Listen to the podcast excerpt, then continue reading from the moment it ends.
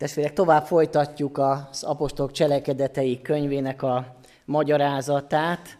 A kilencedik fejezetnél nyissuk ki a Bibliánkat, és ma egy szolgáló lányról fogunk majd olvasni Tábitáról, meg az előtte levő történetekről. Apostolok cselekedetei 9. fejezet 31. versétől, a gyülekezet fennállva hallgassa Isten igéjét. Az egyháznak tehát egész Judeában, Galileában és Samáriában békessége volt. Eközben épült, az Úr félelmében járt, és a Szentlélek segítségével számban is gyarapodott. Amikor Péter valamennyi gyülekezetet végigjárta, eljutott a Liddában lakó szentekhez is, találtott egy Éneász nevű embert, aki nyolc éve feküdt az ágyban bénultan.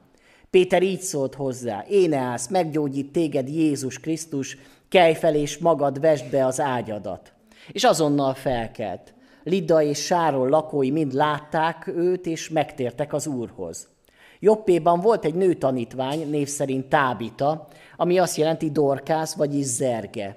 Ez a nő sok jót tett, és bőven osztott alamizsnát. Éppen azokban a napokban megbetegedett és meghalt. Amikor megmosták, kiterítették a felső szobában. Mivel Lida közel volt Jobbéhoz, a tanítványok, akik meghallották, hogy Péter ott van, elküldtek hozzá két férfit és kérték.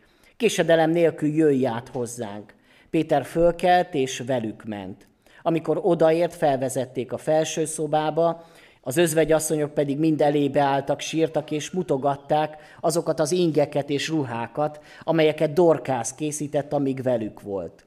Péter ekkor kiküldött mindenkit, letértelt és imádkozott. Azután a holtest felé fordulva ezt mondta, Tábita, kelj fel! Ő kinyitotta a szemét, és amikor meglátta Pétert, felült. Péter oda nyújtotta neki a kezét, és talpra állította, majd behívta a szenteket és az özvegyeket, és megmutatta nekik, hogy él. Elterjedt ennek a híre egész Jobbéban, és sokan hittek az Úrban. Péter pedig több napig Jobbéban maradt egy Simon nevű tímárnál. Imádkozzunk. Atyán, köszönjük neked ezt a könyvet, és köszönjük neked, hogy láthatjuk, hogy hogyan munkálkodtál az első időszakban, apostolokon keresztül, hogyan növekedett a gyülekezet, és hogyan tett bizonyságot a te nevedről. Köszönjük neked, Istenünk, hogy most bennünket is ugyanígy akarsz megáldani és használni ebben az időszakban, amiben élünk.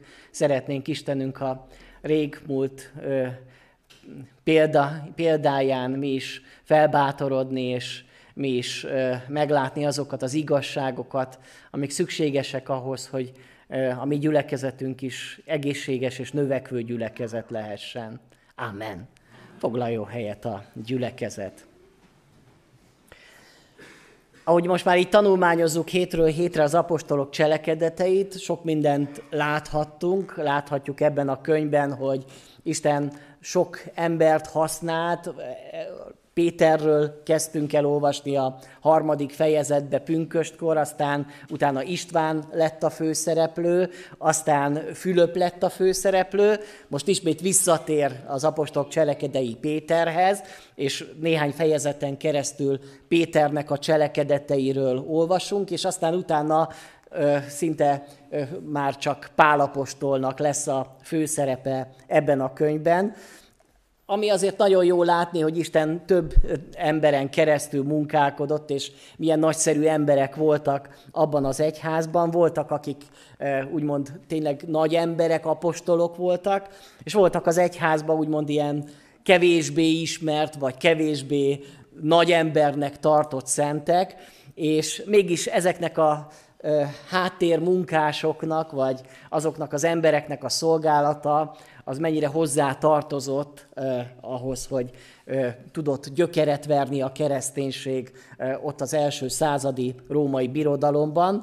És eh, láthattuk azt az elmúlt eh, hetekben, hogy egy nagy üldözés indult el a keresztény gyülekezettel szembe, István vértanú volt az első mártíria az egyháznak, utána pedig üldözték Jeruzsálemből ki a keresztényeket, és így jutott el aztán az evangélium Samáriába, ugye Fülöpön keresztül, de továbbra is azt láttuk, hogy nagyon erős volt a külső nyomás a gyülekezeten. És hogy ennek a támadásnak, a, ami az egyházat érte, a fő alakja az Pálapostól, vagy Saul volt. Ő volt, aki leginkább üldözte a keresztényeket, és aztán láttuk az elmúlt fejezetben, az elmúlt történetben, hogy Saul megtért. És ezek után azt olvassuk, hogy az egyháznak egész Júdeában, Galileában, Samáriában békessége volt. Tehát lehet, azt gondolom, hogy össze lehet kapcsolni ezeket a történeteket, hogy hozzá tartozott az, hogy épp az egyháznak a legnagyobb ellensége, ő most már kiesett a támadók közül, most nincs az a elkötelezett ember, aki arra tette föl az életét, hogy a keresztényeket börtönbe zárassa, hogy azokat valahogy megszégyenítse, hogy vitázzon a keresztény tanokkal, ő is keresztény lett. Ennek az lett a következménye, hogy egy nagyon áldásos időszak következhetett az ősegyház életébe, hogy békességük volt. Hát most azt gondolom, hogy ez a jelenlegi ige szakasz, ez nagyon sok dologban hasonlít a mi életünkhöz. Hiszen most mi is egy békességes időszakban élhetünk, amiért hálásak lehetünk, és ennek örülnünk is kell, nem tudni, hogy ez meddig fog tartani, hogy vajon még a mi generációnk ugyanígy majd, vagy a következő generációk azok Magyarországon, vagy egész Európában békességben lehetnek együtt, anélkül, hogy félniük kell ilyen bármifajta megkülönböztetésnek. Azt gondolom, hogy ez egy ilyen kegyelmi időszak. És sokszor azt szoktuk gondolni, hogy amikor üldözés van, akkor talán az egy motorja lehet a missziónak, és sokszor panaszkodunk azért, hogy amikor meg békessége van az egyháznak, akkor sokkal inkább ellustul a kereszténység, vagy, vagy egy kicsit uh, ilyen kényelmesebb hívő életet kezd élni, és hogy nem, hogy az történik, hogy a békességes időszakokban robbanásszerű növekedés lenne az egyházba, hanem épp a fordítottja. De milyen jó azt látni, az éppen a felolvasott ige szakaszban, hogy ez nem törvényszerű. Tehát nem törvényszerű az, hogy az egyház a békességes időszakban úgymond ellustulna, vagy éppenséggel a hitében is egy kicsit úgy alább hagyna, hanem a békességes időszakban is lehet győzelmes hívő életet élni, lehet növekedést megtapasztalni, ugyanis ezt látjuk, hogy mikor békessége volt az egyháznak egész Júdeában, Galileában és Samáriában, épült az Úr félelmébe járt, és számban is gyarapodott. Tehát azt látjuk, hogy ez működik békességes időszakban is, tehát nekünk nem biztos, hogy csak azért kell könyörögnünk, hogy Istenünk adjál már egy kis üldözést az egyháznak, vagy e, jöjjön már valami nehezebb időszak, hogy rákényszeríts bennünket arra, hogy végre már felébredjük és komolyan vegyük a missziót, hanem igenis ebben az élethelyzetben is e, fel kell ébredni az egyháznak, sőt, lehet, hogy ez a békességes helyzet ad talán nagy lehetőséget arra, hogy sok embert megszólítsunk. És hát milyen jellemzői voltak ennek a békességes időszaknak, ezeket jó látnunk, mert a mi közösségünknek, vagy éppen ennek az időszaknak is lehetnek ezek céljai az egyháznak. Az első dolog, amit kiemel Lukács, hogy épült az egyház. Most itt nem arra kell gondolni, hogy templomok épültek, hanem a gyülekezet épült. Egyszer Ber Miklóssal, akkor még Váci püspök volt, beszélgettünk, és ő elmondta azt, hogy ő úgy látja, hogy ebben az időszakban az ő egyháza az ilyen álványimádó lett. Én nem értettem először a fogalmat, hogy mit akar mondani. Gondoltam, hogy eltévesztette és bálványimádót akart mondani, de aztán megerősítette, hogy nem bálványimádást akartam mondani, hogy álványimádók, mert hogy mi ebben a békességes időszakban, amikor nagyon sok pénzt, állami támogatást is kapunk az egyházba, mi ezt sajnos arra használtuk fel, hogy a pénzt a templomaink felújításába fektettük, és hogy mindenhol szépülnek a templomaink, mindenhol föl vannak állványozva a templomok, de sajnos nem jelenti azt, hogy ez a belső megújulást jelen, hozta volna magával. Hogy lehet, hogy ezt a sok támogatást, ezt inkább a misszióba kellett volna belefektetni. És nagyon örültem annak, hogy egy katolikus püspök ilyesmit kimer mondani így kritikával a saját egyháza felé, és vajon hát nem tudom, a mi közösségünket mennyire kísérti, hogy mi is abba gondolkodjunk, hogy a legfontosabb dolog azok az épületeink, hogy azok legyenek egyre szebbek, egyre nagyobbak, egyre díszesebbek, vagy hogy a gyülekezet épül, az nem az épületet jelenti, hanem a közösséget. Épült, azt gondolom, hogy a szeretetben, épült azáltal, hogy az emberek elkezdtek beállni a szolgálatba, elkezdtek tanítványokká válni, azok, akik nem régiben megtértek, azok növekedtek, beálltak a szolgálatba, épült és növekedett a gyülekezet. Ez a növekedés ez nem csak mennyiségi növekedést jelentett a gyülekezet életébe, sokkal inkább minőségi növekedést. Vagyis, hogy sokkal komolyabban vették az igét, hogy az élet szentségük az abban növekedtek, nem az történt, hogy egyre inkább talán megengedtek, vagy befogadtak bűnöket az életükbe, sokkal inkább az volt tapasztalható, hogy az emberek egyre inkább vágytak a tiszta élet után.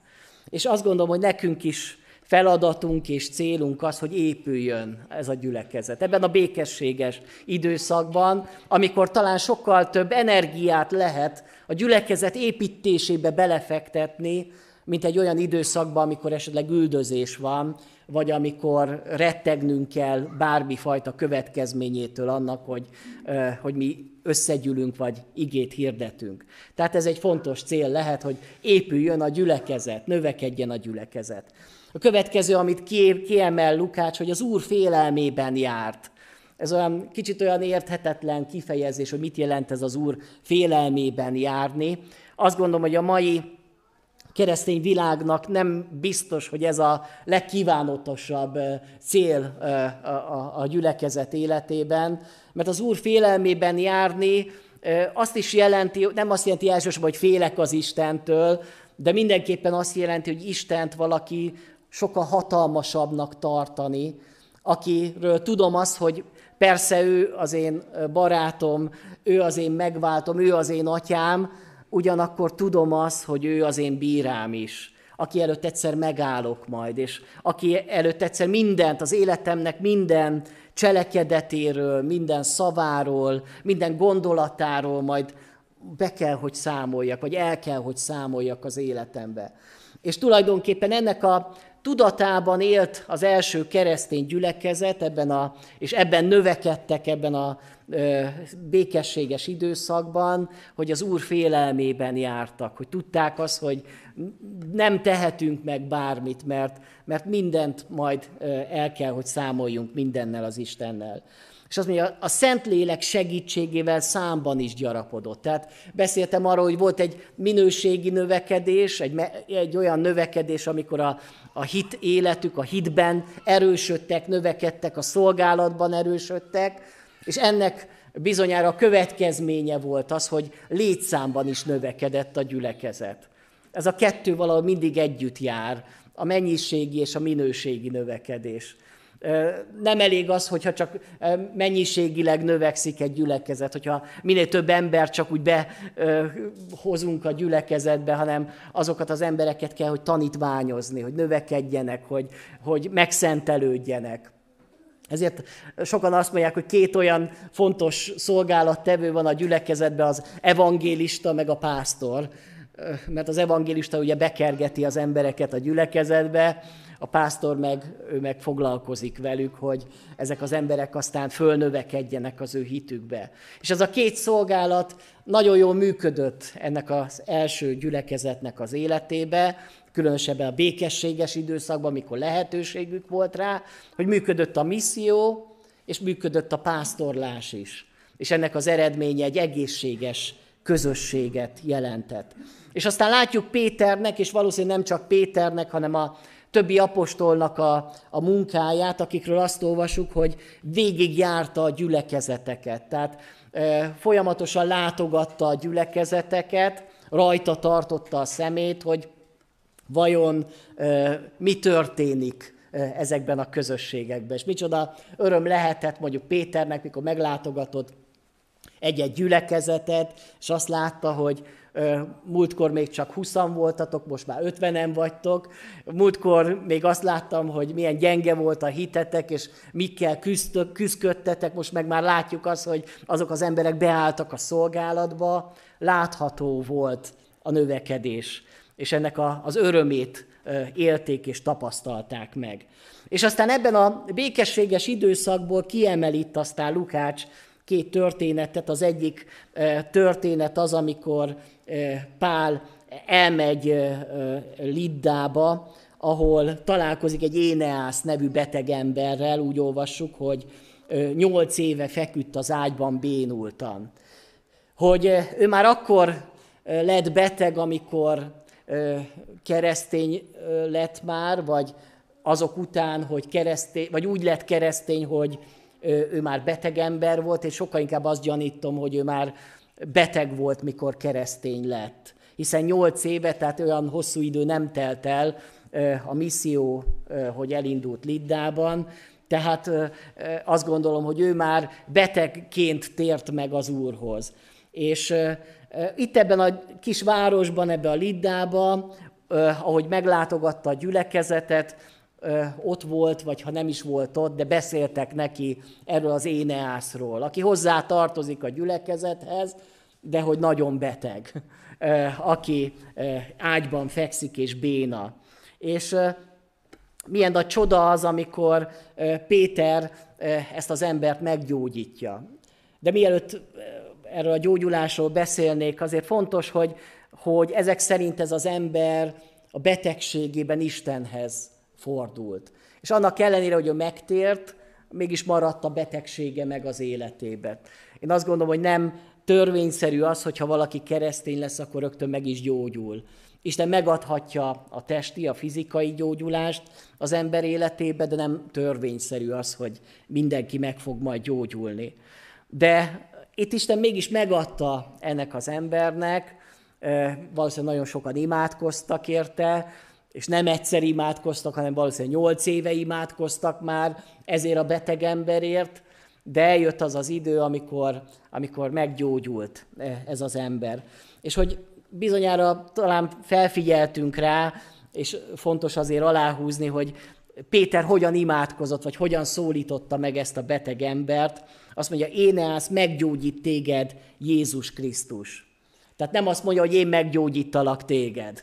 Hát hogyan tudta volna meggyógyítani őt Pál vagy Péter apostol, erre képtelen lett volna. Egyértelműen azt mondja, hogy Jézus Krisztus fog téged meggyógyítani.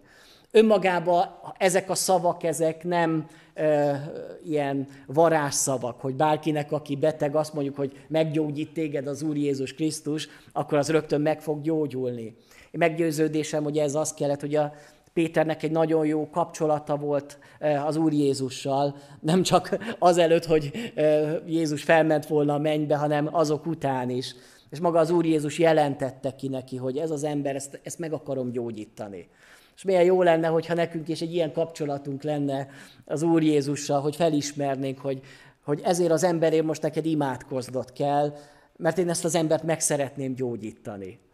Az, hogy Jézus Krisztus kit szeretne meggyógyítani, ez az ő titka, ez az ő privilégium, ami ezzel nem tudunk vitatni. Persze imádkoznunk kell, és kérnünk kell, de az, az az ő döntése, hogy azt mondja, hogy én ezt az embert meg akarom gyógyítani.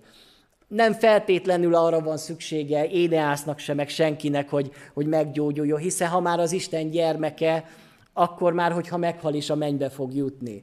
De mit akart Jézus, és mit akart Isten azáltal, hogy ezt a csodát megtette ott Liddába? Az, hogy amikor ez az Éneász meggyógyult, azonnal fölkelt, akkor ez az egész város, Lidda és Sáron lakói mind látták, és megtértek az Úrhoz. Tehát nem is önmagába véve a csoda volt a fontos, hogy most persze Éneásznak biztos ez volt a lényeg, hogy én meggyógyultam, és nagy volt az öröme, de én azt gondolom, hogy a legfontosabb dolog, hogy Isten meg akarta mutatni az ő hatalmát ennek a városnak. És azt, ezt a csodát felhasználta arra, hogy ezek az emberek később aztán megtérjenek, hogy az ő követőivé váljanak. Hát mi is imádkozhatunk csodáért, de talán sokkal fontosabb az a cél, nem, nem az az elsődleges cél, hogy meggyógyuljon valaki, Persze ez egy fontos dolog, főleg a betegnek, hogy, hogy enyhüljön a fájdalom, hogy egy egészséges életet tudjon érni a szeretteinek a körébe, de még fontosabb cél az, hogy, hogy, hogy megtérjenek az emberek az Úrhoz. És hogyha épp egy csoda az, ami ehhez eszköz lesz, akkor, akkor Isten adj ilyen csodát. Nem önmagában a csoda a fontos, és nekünk nem a csoda kell, mert nekünk kell, hogy valami bizonyítékunk legyen ahhoz, hogy, hogy tudjunk még jobban hinni, hanem mindez csak azért, hogy az, az evangélium tovább terjedjen. Nem tudom, testvérek, hogy Isten készíte Gyulán egy ilyen csodát, hogy egy ilyen éneász egyszer föl fog kelni. De én nem is, nem is erre vágyom, hanem sokkal inkább arra, hogy, hogy majd Gyula lakói ezt mind látják és megtérnek az Úrhoz. Hogy legyenek megtérők, és sok-sok megtérő legyen így Gyula városába. És aztán menjünk a másik történetbe, itt van ez a Jobbé, ez ugyancsak a földközi tenger partján egy tengerparti város volt, ma úgy hívják ezt a város, hogy Jaffa, és uh, itt van egy Zerge nevű, ami ugye Dorkász, vagy Tábita nevű fiatal lány, nem tudjuk pontosan a korát, hogy micsoda, de a képen úgy próbáltam valahol egy mai képet oda tenni, hogy milyen, milyen lány is lehetett ez a Dorkász. Uh, nagyon érdekes dolog, hogy néha azt gondoljuk, hogy egy gyülekezetben a legfontosabb szolgálatok azok a látványos szolgálatok. Ugye ezek a igehirdetői szolgálat, mondjuk egy zenekari szolgálat, vagy egy imaóra vezetői szolgálat. Ennek a tábítának nem volt ilyen szolgálata ebben a gyülekezetben. Mégis nagyon-nagyon szerették ezt a tábítát. Hát ez majd kiderül ebbe a történetből, amit olvasunk, mert egy nagyon fontos szolgálatot látott el. Lehet, hogy mi azt mondanánk, hogy ez nem is igazán szolgálat. Hát ő vart, ehhez értett, ezt tudta. És, de hogy az, hogy ő varni tudott, ezt oda letette az Isten kezébe, hogy én csak ezt tudom csinálni, nem tudok igét hirdetni, én lehet, hogy nem tudok még evangélizálni se. Lehet, hogy nincs olyan jó énekhangom se, hogy én most nagyon énekelni tudnék. Egy dolgot tudok varni. De Istenem, én ezt szeretném a te dicsőségedre csinálni. És láthatjuk azt, hogy e, Isten hogy megáldotta ennek a tábítának az életét, és szerintem sok e, hívő embernek lehet példakép ennek a egyszerű lánynak, asszonynak, az nem tudjuk, hogy volt-e férje, nem derül ki a történetből, az ő élete és a szolgálata. Mert lehet, hogy te is úgy vagy ebbe a gyülekezetbe, hogy látod azt, hogy vannak ilyen szolgálatok itt a gyülekezetbe, hogy lehet igét hirdetni, de hát én nem biztos, hogy ez nagyon értenék. Még énekelni se nagyon tudok, mert akkor kiszaladnak az emberek az imaházból.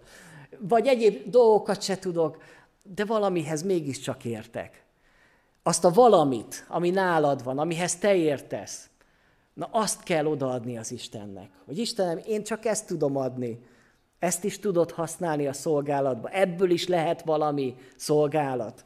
És milyen jó látni, hogy ez a tábita, vart, és ráadásul nagyon szépen, hiszen itt azt olvasjuk, hogy ezek az özvegyasszonyok, akik gyászolták ezt a tábitát, vitték a ruhákat, amiket tábita vart nekik, az ingeket vitték oda, és vitték oda azokat a felső ruhákat, amiket ő vart nekik. És büszkék voltak, hogy ilyen szép ruhájuk van, kézzel csinált szép ruhák, mert amikor varta tábit, akkor beletette minden szeretetét, és minden, minden, minden uh, Isten iránti, úgy vart uh, uh, tábita ezeknek az özvegyasszonyoknak, mintha magának az Úr Jézusnak varná azokat a ruhákat és köpenyeket és ezért aztán nagyon megszerették. Mutatja is az, hogy kik felé fordult az ő szíve, hogy azok felé, akik a közösségnek a legkiszolgáltatottjai voltak, hiszen Ezek az emberek, ezek özvegyasszonyok voltak. Erről már beszéltem, hogy az első századokban a legkiszolgáltatottabb az özvegyasszony volt, akinek a férje meghalt, akkoriban nő nem nagyon tudott elmenni dolgozni, nem is nagyon volt erre példa, ő otthon volt, de hát akkor miből fog ő megélni? Hát özvegyi nyugdíjat nem kapott, hogyha nem volt nagy vagyon, amit hagyott volna a férje rá, akkor ő kiszolgáltatott volt. Főleg, hogyha nem voltak gyermekei, hogyha gyermekei nem vállalták föl azt, hogy ők majd gondoskodnak az édesanyáról, a nagymamáról. De az első gyülekezet különösen szívén érezte azt, hogy az özvenyek asszonyok felé szolgáljanak. És hogy milyen jó az, amikor egy gyülekezetben vannak ilyen tábíták, akik észreveszik az ilyen rászoruló, az ilyen ö, nehéz helyzetbe levő embereket, és, és valami, valahogy fölkarolják őket. Hogy, és lehet, hogy nem anyagilag rászoruló az az ember, mert lehet, hogy más dologban, hogy szüksége van, hogy valamilyen szükséget meglátni. Ez a tábita, tábita meglátott egy szükséget a gyülekezetbe. És én azt gondolom, hogy vannak olyan szükségek, amiket lehet, hogy nem veszünk észre. Még szerintem mi elöljárók se látunk meg, mert mi férfiak vagyunk, sok hasonló életkorban vagyunk mi vezetők, elöljárók, és lehet, hogy nem látjuk meg azokat a szükségeket, amik, amik lehet, hogy máshol jelentkeznek. És milyen jó az, amikor valakinek ez feltűnik, hogy, hogy itt van ez az ember, vagy itt van ez a szolgálat, hogy ezt, ezt, ezt valamit eh, kell kezdeményezni, el kell indítani. És ilyen volt ez a tábita, és ezért lehet előttünk eh, ennek a nő tanítványnak a, eh, a példája. Másrészt azt nagyon jó látni, hogy miközben azt látjuk, hogy apostolok cselekedetei, és az apostolok azok mind-mind férfiak voltak, mégis jó látni, hogy az apostolok cselekedetei nem csak férfiakról beszél. Hogy az egyházban nem csak a férfiak fontosak, hanem az egyházban nagyon fontos szerepe van a nőknek. És igenis a nőknek is van szolgálata a gyülekezetbe. És ez kell is, hogy, hogy valahol folyamatosan lássuk magunk előtt, mert Szerintem a, az egyház is hajlamos arra, hogy csak a férfi dominancia legyen, és csak férfiakat engedjünk szolgálat közelébe. De igenis látnunk kell, hogy az ős egyházban ott voltak ezek a nőtestvérek, akiknek a szolgálata lehet, hogy kevesebb, de mégis lehet, hogy ugyanolyan fontos volt, mint, mint Péternek a szolgálata. Mert ezek az özvegyasszonyok nem Péter miatt kezdtek el hinni talán, hanem sokkal inkább Tábita miatt. Mert rajta keresztül meglátták az Isten szeretetét, hogy ezt csak úgy, úgy szeretetből csinálta, és nem kért azért pénzt, mert hogy most csináltam egy szép inget neked, Értik a testvérek, hogy milyen, milyen nagyszerű ez a szolgálat, hogyha az ember így, így ezt felismeri, és abban öröme van. Én azt gondolom, hogy Tábitának öröme is volt ebben a szolgálatban. Ő nem, egy, nem úgy élhette meg, hogy aj, már megint most még egy, még egy ruhát kell varnom, mert most még egy győzbegyasszony a gyülekezetbe örömmel csinálta, és neki ez örömet jelentett, főleg azt, amikor látta, hogy odaviszi az elkészült ruhákat, és, és hogy, hogy, hogy öröme van a másik asszonynak, és talán ezáltal nyitottá válik arra, hogy meghallgassa az ő bizonságtételét, és rajta keresztül így lehet, hogy nagyon sokan tértek meg az Úrhoz. De mégis azt látjuk, hogy azokban a napokban megbetegedett és meghalt olyan rövid leírása, olyan tárgyilagos ez a dolog, megbetegedett és meghalt. De hogy, hogy ez milyen sok szenvedés és milyen sok minden van mögötte, nem csak az ő életébe, hanem a környezetének az életébe. Hogy ez megtörténik, hogy valaki egyszer megbetegszik és meghal. Olyanok, akik talán nagyon fontos szolgálatot végeznek a gyülekezetbe, megbetegszik és meghal. És, itt, amikor igazából elveszíti a gyülekezet, ez a jobbéi közösség, ezt a, ezt a szolgáló tagját, akkor érzik igazán, hogy mennyire fontos volt ez nekik. És küldenek ezért Péterért. hogy azt mondják, hogy közel volt ugye Lidda, ahol ott volt Éneásznak a ö, ö, csodája, elküldtek hozzá két férfit, és kérték, hogy késedelem nélkül jöjj át hozzánk.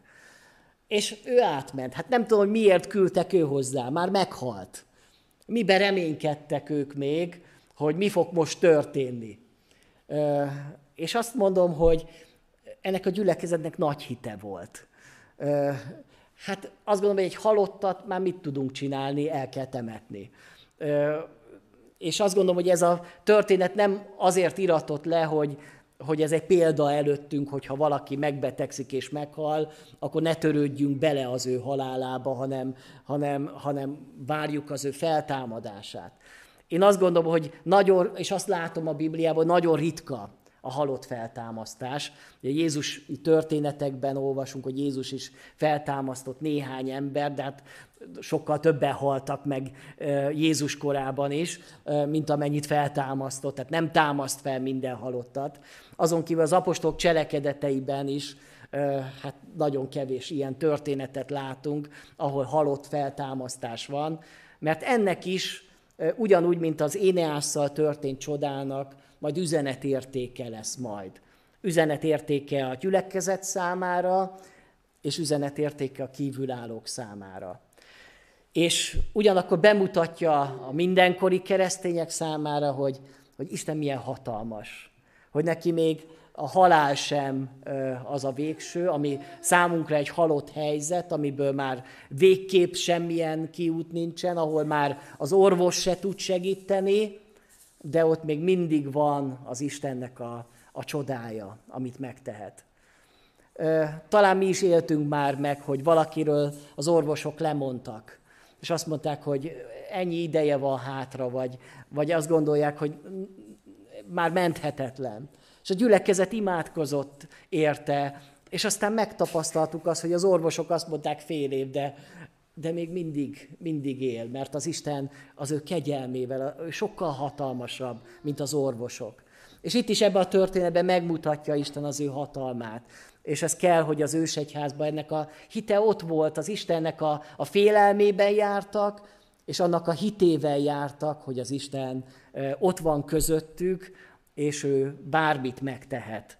És itt is azt látjuk, hogy ez a csoda, ez egy ilyen szűk körbe történik, mikor Péter oda megy, akkor elküld mindenkit a szobából, kiküld és letérdel és imádkozik, a holtest felé fordul, és azt mondja, tábita kelj fel.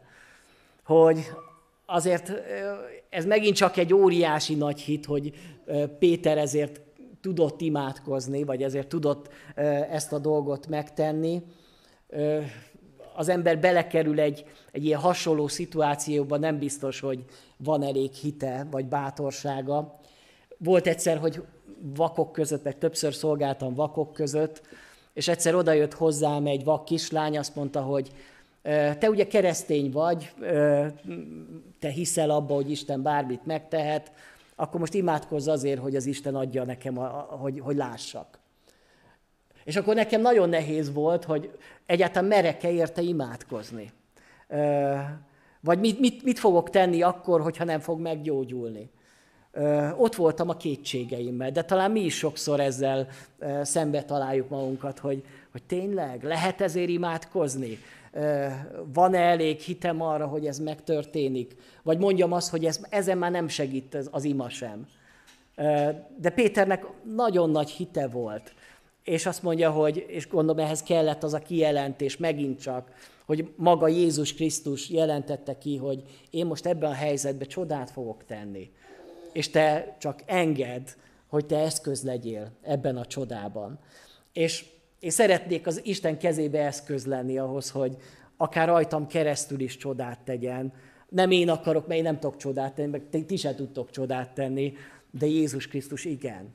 És ugyanúgy, ahogyan Éneásznak, amikor azt mondja, meggyógyít téged Jézus Krisztus, úgy ezzel a hittel imádkozik Péter, hogy Jézus Krisztus az, aki nem csak, hogy meggyógyítani tud, hanem akár halottat is tud feltámasztani.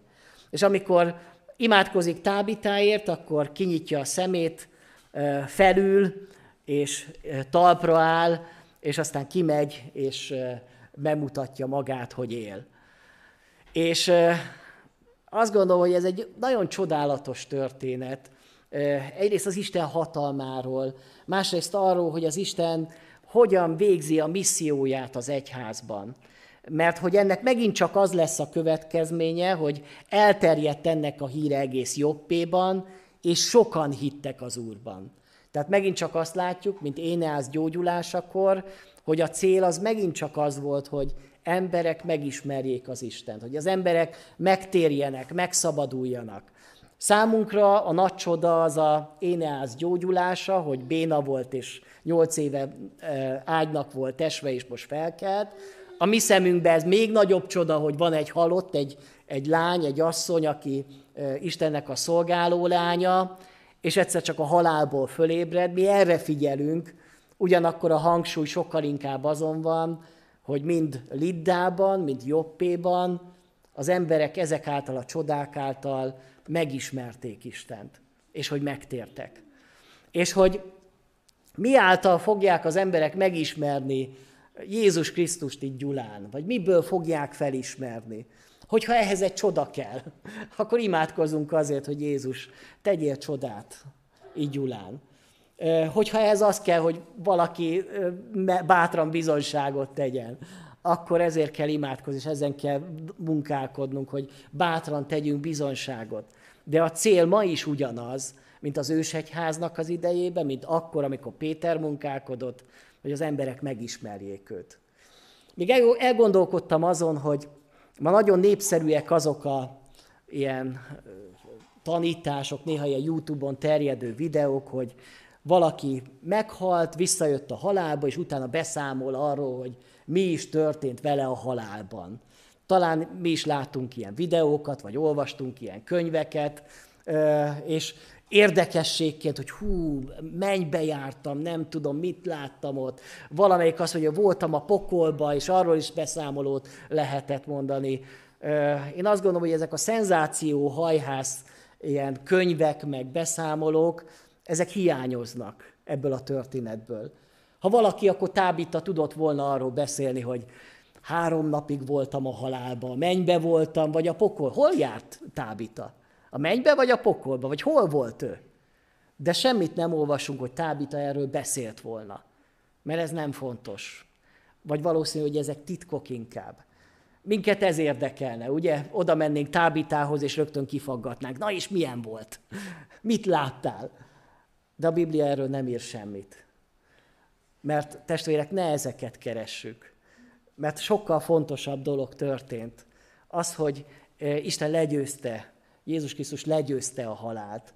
És Jézus Krisztus az Isten, az életnek az ura. És bár ma mindenütt a halálnak az uralmát látjuk, és e, ma is meg fogunk egyszer halni. És e, hogy ki, ki hamarabb, mi, ki később de nem tudjuk kikerülni. Úgy néz ki, hogy a halálnak uralma alatt van az életünk. De ez a történet is bebizonyítja azt, hogy nem a halálé az utolsó szó, mert Jézus Krisztus maga az élet. És aki ő benne hisz, ha meghal is, élni fog. És mi nem a halál felé tartunk, hanem mi az élet felé tartunk. És ez az élet, az Jézus Krisztusban van. Hát ezt kívánom a testvéreknek, imádkozzunk azért, hogy mi is egy békességes időszakban vagyunk. Hasonló korban, mint amit akkor ott az egyház megélt, akár Júdában, akár Jobbéban, akár ott Liddában, hogy a mi gyülekezetünk is tudjon növekedni, épülni, mennyiségileg, minőségileg növekedni a hitébe hogy az Úr félelmében növekedjen az életünk, hogy számban is gyarapodjunk, és hogy ha az Isten bármit akar rajtunk keresztül megmutatni, akkor akár egy csoda, vagy bármi, de hogy az emberek megismerjék Jézus Krisztust. És imádkozzunk azért, hogy ha még nem találtuk meg a saját szolgálatunkat, akkor, akkor ismerjük fel úgy, mint ez a tábita. Hogy gondold el azt, vagy gondold át azt, hogy mihez értesz, hogy mi az, amit te megláttál magadba. És azt ajánld föl az Istennek. Istenem, én ezt tudom, ezt adom neked. Tudod-e valamire használni a te szolgálatodba? Néhányan imádkozzunk hangosan most.